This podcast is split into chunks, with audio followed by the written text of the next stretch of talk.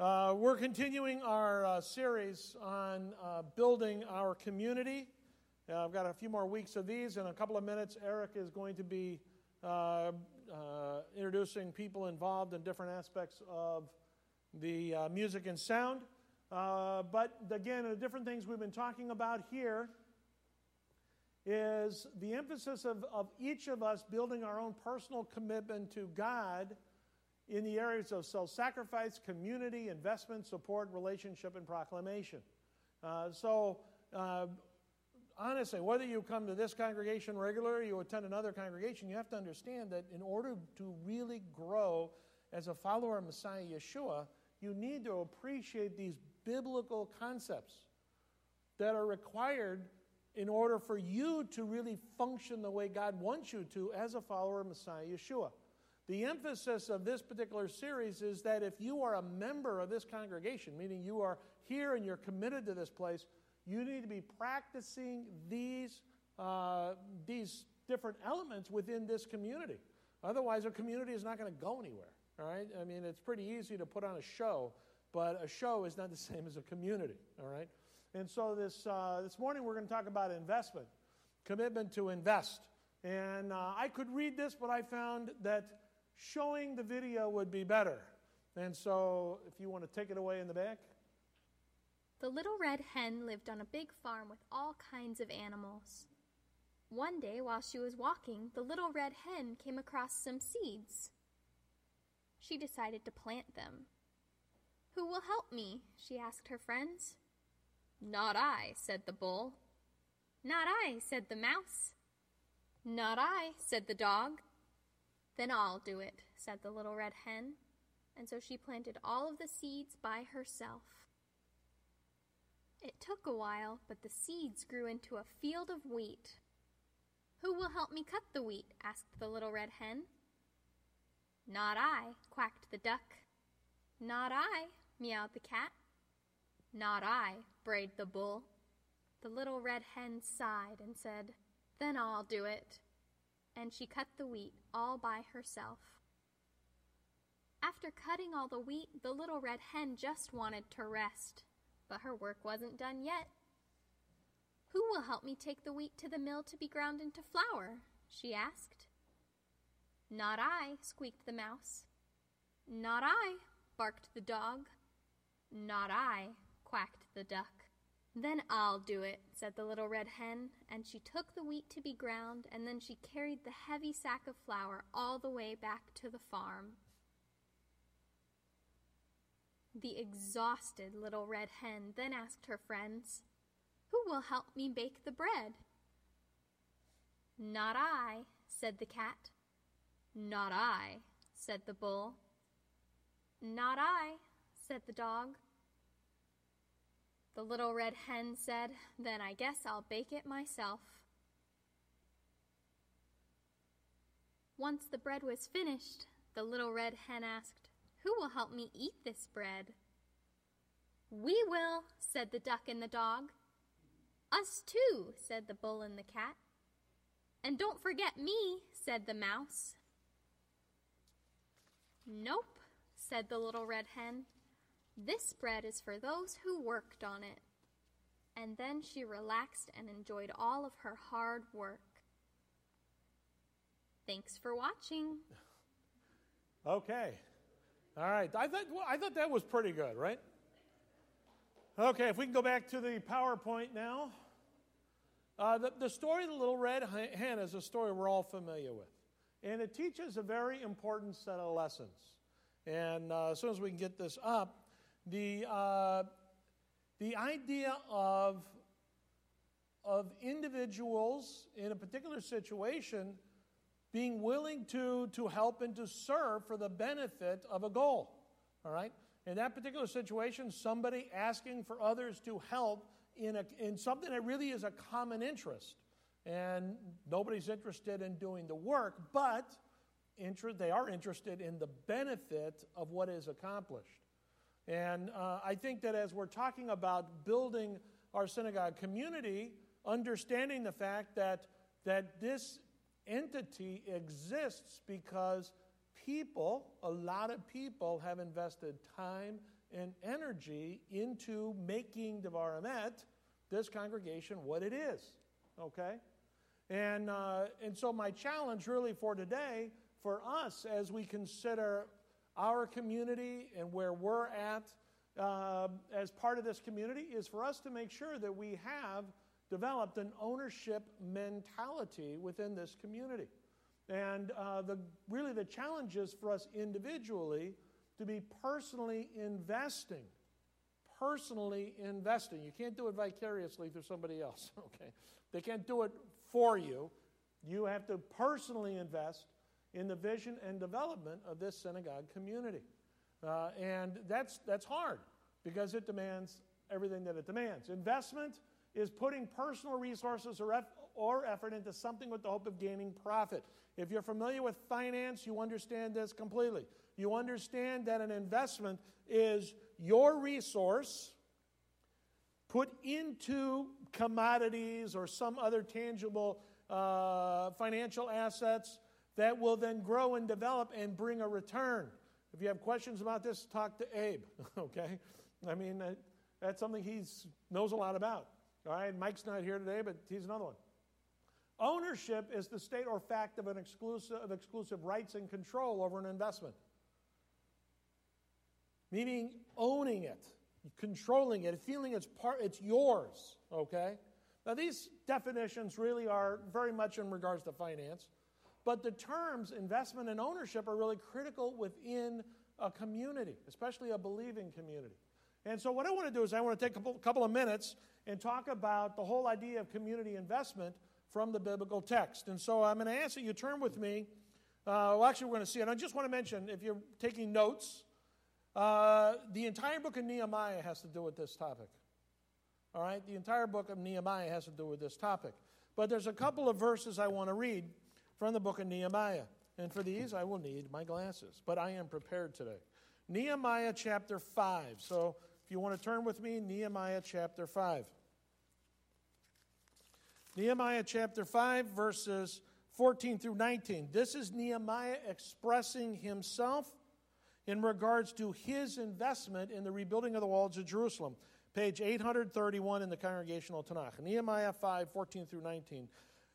Nehemiah says, "Moreover, from the day when I was appointed to be the governor in the land of Judah, from the twentieth year to the thirty-second year of King Artaxerxes," so that's twelve years, "neither I nor my relatives have eaten the bread allocated to the governor. The earlier governors, those preceding me, placed heavy burdens on the people and took bread and wine from them in addition to forty shekels of silver. Their attendants also lorded over the people, but I did not do so out of fear of God. Instead, I devoted myself to the work of this wall without even buying a field. All my attendants were gathered there for the work.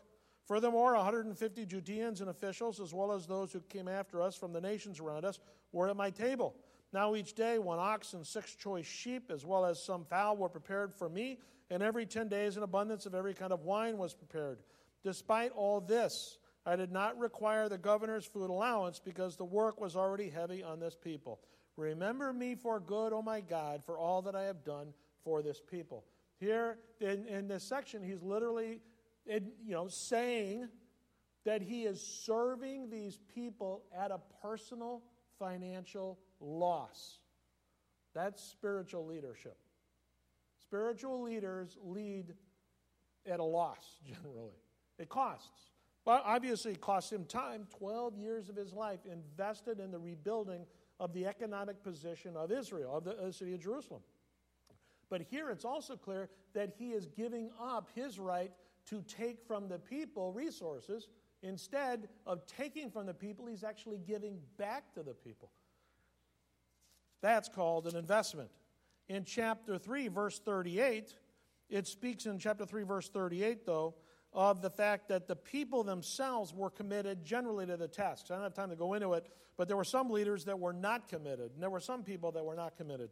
But in verse thirty-eight it says, "So we rebuilt the wall, and the entire, and the entire wall was joined together up to half its height, for the people had a heart to work." And so here we see, uh, just in these couple of verses, that there is an example here, a scriptural example of investing into a God-ordained project. Here, the rebuilding of the walls of Jerusalem. Now, um, I want to just, uh, up right here, uh, just show you, because this is really the key verse for us to think about in terms of the scriptural example from the book of Acts, chapter two.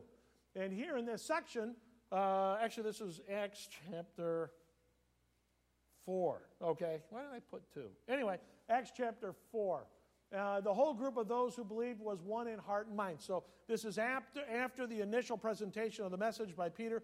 This is after the, the community has been in Jerusalem for a little while, and they've developed an approach on how to strengthen and build up the community. And this is what it says. Now, the whole group of those who believed was one in heart and mind. That's important.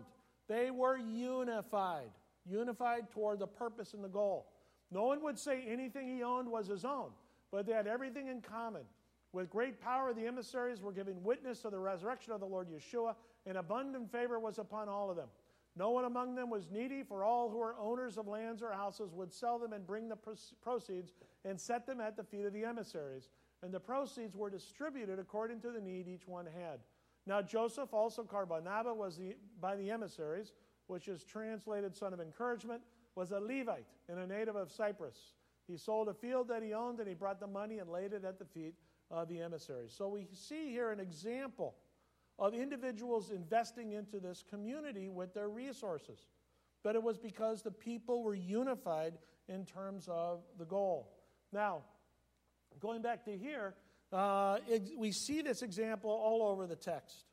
All right? Believers are, are constantly, whether in the Hebrew Scriptures or otherwise, people are investing into the work of God. All right? We see that there are points, though, where it is required.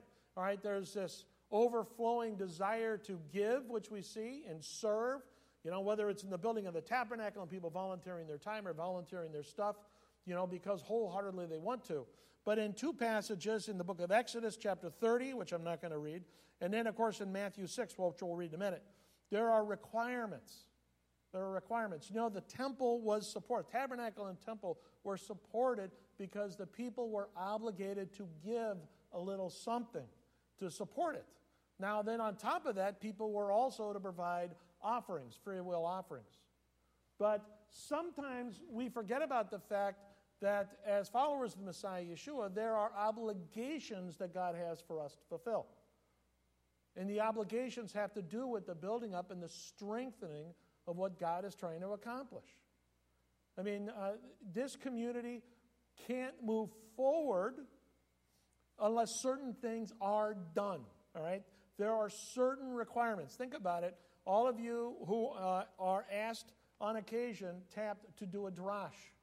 In essence, doing a drash is, is a basic requirement, all right, of some of you. And that's an expectation of membership.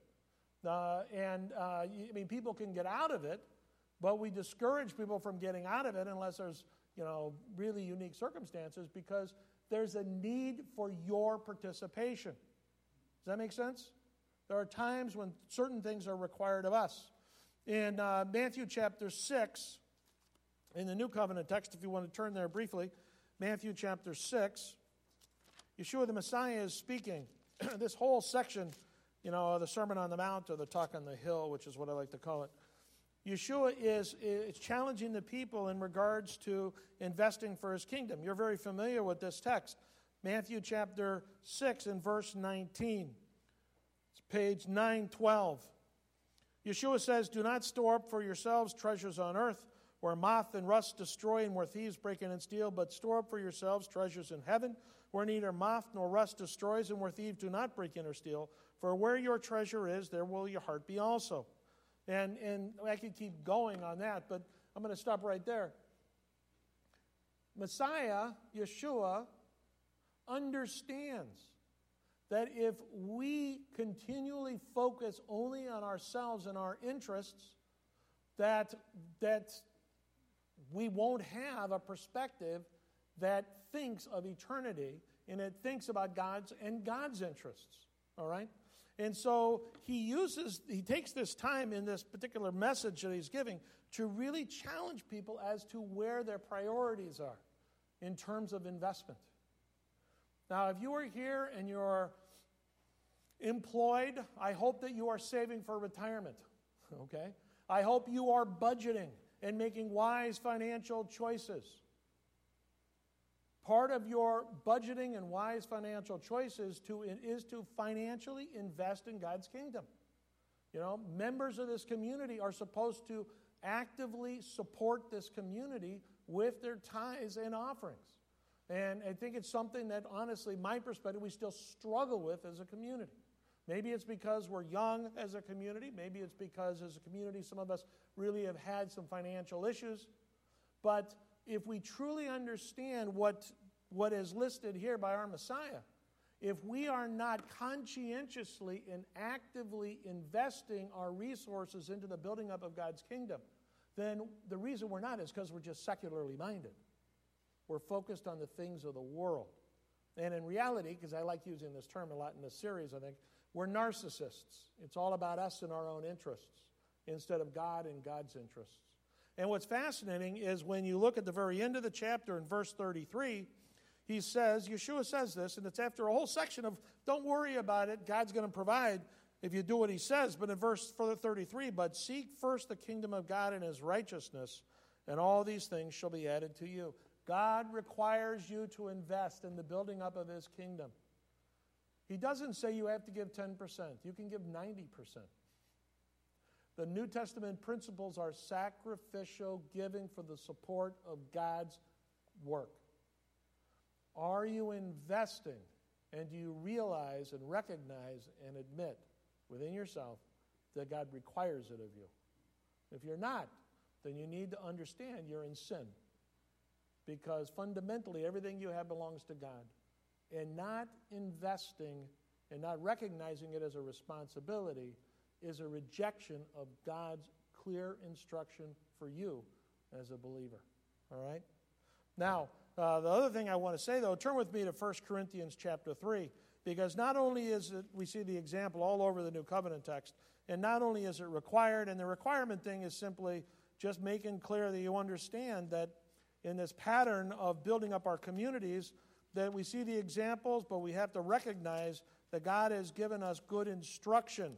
And instruction in and of itself, pragmatically speaking, means there are laws involved in what God wants us to do. But in First Corinthians chapter three, page ten ninety, First Corinthians chapter three, we see, though, a personal benefit for investing. All right? Investing, investing our time and our resources, just investing our entire being into the building up of God's kingdom.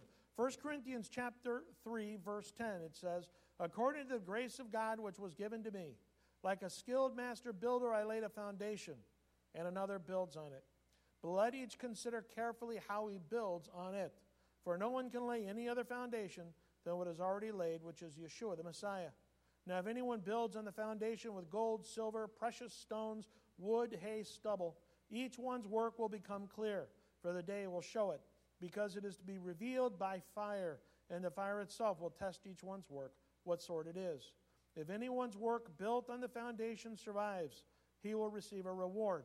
If anyone's work is burned up, he will suffer loss. He himself will be saved, but as through fire.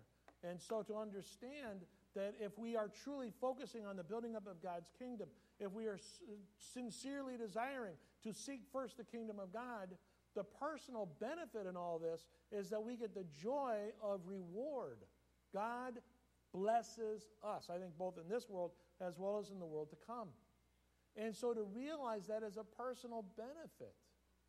I mean, when you read this text and other texts like it, you understand that, that there's a tangibleness to this in the eschaton, in the world to come, that there is reward, clear reward for those who will seek first God's kingdom and invest into it, all right?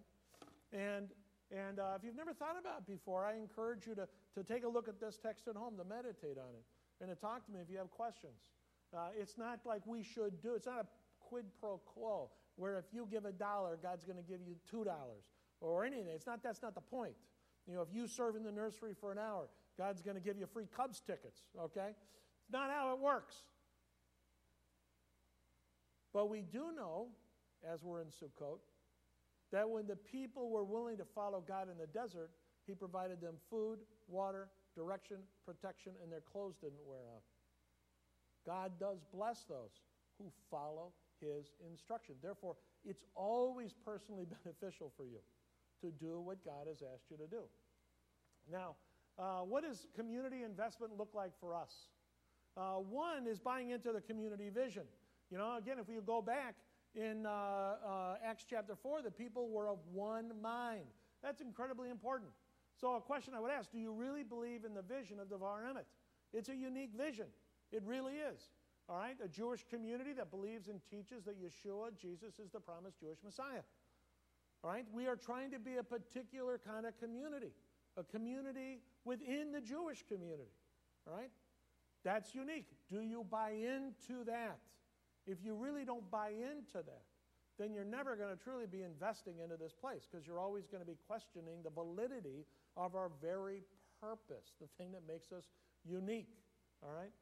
Second, uh, are you living out the community purpose? Uh, to grow in our love for God as followers of Messiah Yeshua by our worship and study, so we can then serve and encourage others, both in our synagogue and our greatest Jew- greater Jewish community. I mean, do you live this out? Do you really come for the purpose of growing in your love for God? Or do you come only because you like, you know, you like traditional Jewish prayer? Or you think, uh, uh, you know, hearing the Torah portion is fantastic. I mean, really, the fundamental reason, that's why it's first, the fundamental reason for our community is so that people grow in their relationship with God. Do you believe that? Is that really a priority for you, the priority for you? To worship, to study, to serve and encourage. All of these are, are, are, are part of our purpose as a community. Do you buy into this? Because if not, you're not going to invest. You're not going to invest. Last, actively assuming community responsibility. Actively commu- uh, uh, assuming community responsibility. Intentional service. You notice every once in a while, I'm going to mention the kids here, is it's, it's after, you know, the kiddush is over, and we're starting to clean up. And you know what I do? I usually go find a couple of the older guys, you know, Kyle or or Justice or Paul, and I say, go grab your crew and have them clean up. Why? Well, because they're kids, and the kids are looking for a way to escape or get away or do whatever, all right? I see adults do this too. It's very disappointing. You know, I have no problem challenging people and, and telling them, go help clean up. Are you the sort of person that that when work needs to get done, you intentionally have to leave? Or are you the sort of person that is intentionally serving? You're looking for opportunities to serve. Most of our communities like that, but there are a few people that are not like that. How can a community grow if people are not committed to intentionally serving one another? All right, think about that. Check your own attitude on that. But it's really critically important. Intentional service, not begrudging service, but intentional service. Because when you understand all that God commands us to do, intentional service is a proper understanding of investment. I want to go and serve and help clean and do whatever because I want the community to function effectively for the glory of God and for the furtherance of its mission. The second, proactive concern. You know, uh, Eric mentioned this in regards to a personal situation with a family member, that whenever whenever this person has issues, that that he's there. But he's not necessarily there before there are issues. You know, some of us uh, show concern for one another when we're in trial and in difficulty. Do you show proactive concern? That's, that's, com- that's really investment in relationship. Are there people that you know and like in this community, but you really don't spend any time with them, but you wish you did? Are there people's names that come to your mind on occasion during the week, but then you shake it off and you go on? I encourage us, each of us, to proactively show concern for people. It's not just my responsibility as the rabbi to wonder why two or three people are not here today. That's your responsibility as congregants to wonder, yeah, where is so-and-so? What's going on? Is everything okay? Why should we do that? Because we should care for one another. And it's an investment in relationship. Relationship, I think even as, as uh, Ed did a great job in the Drash today. I mean, relationship is, is an ongoing process of gaining ever deeper understanding of individuals, some of whom you really like and connect well with and some you don't. You know, what's wonderful is proactive concern for people that you don't necessarily want to sit down and watch a Cubs game with, but you know they're part of this community, and you care about them because they are. You are investing in the community, even with people that may not be like you and you would really kesher with really easily. They're still part of this community, and they des- deserve our respect and concern. And then last, committed support. That's people saying, I will volunteer to do X, Y, and Z. You know, it's it's wonderful. I mean, I take advantage of some of you when it comes to these services uh, for high holidays, because there's a lot of readings in the Hebrew, and you guys just, you know, unless some circumstance comes up, you're willing to get up here and lean Torah and, and be available. That's wonderful. You know, I know that uh, in a minute, Eric's going to come and talk about music and sound. I mean, it takes a lot of people who will commit themselves to show up early, to show up in order for things to happen. With the food, it takes a lot of people to make the food work, right? Is there anything you don't do? All right? In other words, are there things that you won't commit to? And maybe for you, the issue is you have a hard time committedly supporting something. Have to work on that. Figure out how to get past that. They say that uh, younger people, millennials, have a real problem with commitment. I think some do, honestly. I think that a lot of our young people are very committed and serve very committedly. But if that's something you struggle with, then I encourage you to, to think about it scripturally and understand that it's important for us to be committed within this community. That's how we show our investment. The other last thing I'll put a plug in again is, is financial. I mean, this community does not function with outside funds. I mean, it functions actually in some extent with still a little bit of support, but that's something that we've talked about. We'll talk about it at the synagogue annual business meeting on the night of November fifth. But it is our responsibility as individuals to invest in this place. If you invest meagerly, if we invest meagerly as a community, this synagogue will not get to where God wants it to go. We have to be willing to invest sacrificially. And, and that means we need to give regularly, committedly, and again, with, with generosity if we're going to move things forward. Now, finally, are you willing to play a more active role in building up God's work through Devar Emet? Are you willing to commit to investing here with other people, even if this demands sacrificing other priorities in your life? I would say the same if I'm here or tomorrow I'm speaking in West Bend, Wisconsin at a church. Your primary community is your congregational community, all right? Why? Because if you look at your job as your primary community, unless they're, you're surrounded by believers, you're in a secular environment that is not building up your faith commitment to God. You need to appreciate the value of community and invest in it, all right? It really is your primary point of connection, spiritually speaking. But you have to be willing to prioritize it. All right, if you only show up once a week, you roll in for services, you come late, and you leave early, how is this place really encouraging you? You need to understand the value of community.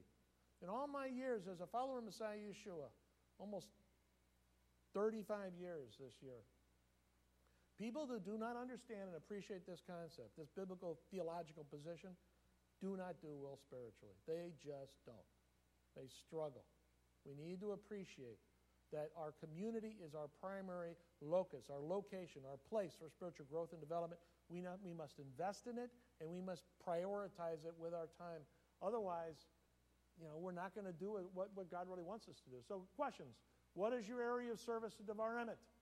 If you do not have a specific area of service yet, are you ready to commit to something? Most of us do serve in different ways, all right? And that's really good. How do you show your ownership of this synagogue? That's a hard question. How do you show your ownership? When you're walking down the hall and you see garbage on the ground, do you pick it up? I know I do, okay? All right? What, in your opinion, is one thing that really needs to get done in this congregation in order for the ministry of this congregation to be more effective? See, that's ownership thinking. That's ownership thinking. I'm always thinking about things we need to improve on, but often we're not there yet. But maybe you see something that we can improve on, and, and you, you can see how we can get it done. If you have an opinion about something, talk with us. Talk with the elders. But this is the type of thinking that I want to encourage in here. That's investment thinking within this community. What role are you willing to play in order to make that one thing happen? Come up with a great idea, but you don't want to do the hard work. Well, that's discouraging and frustrating to us. But if you have an idea and you're willing to get behind it and do something, that's, that's awesome. Do it. But this last one is important. Are you teachable? All of us must be teachable. Part of investment is understanding that you're constantly reteaching yourself. Right now, uh, there's a whole discussion uh, in the Wall Street Journal about passive investing, investing com compared to active investing. All right? And what they're finding out is that you might as well just be passive, because active investing generally is, doesn't necessarily bring as good a result as just putting your money into funds and then just letting it slowly accumulate over time. Why are they saying that? Because they're teachable. They want to make money. If you're in business, you want to make money, and therefore you will learn. You will constantly be learning because you want to do better and better. Todd Lesperance runs a business. He is not interested in his business being mediocre. He wants to improve that business. He is invested in that business. And so he is ultimately teachable. Are you teachable? We must be teachable. First of all, teachable to the Lord our God, that the Lord would change us and help us to always grow more in Him. But if it comes to serving Him within this place, being teachable, to learn what new things need to be done and how things need to be adjusted. You know, that things, we've always done it that way. Well, who cares if we've always done it that way? Is it work? Is it effective today like it was before? A lot of the things that we have done in the past, I know need to be adjusted in the future. Why? Because no one stays the same, including communities. But if you see things that need to improve on, complaining about it doesn't do anything but drive me nuts. But if you see things that need to be improved on, and you say, how about this as an idea? What if I, could I do this, try this thing out? Like, that's great. Let's talk about it. Let's, let's adjustment. We all must be teachable. So investing actively within this synagogue is a mitzvah, but it's also for your personal benefit, because as you invest in this place, then you will have a community in which you can grow and thrive, and the Lord can use you to impact for His glory.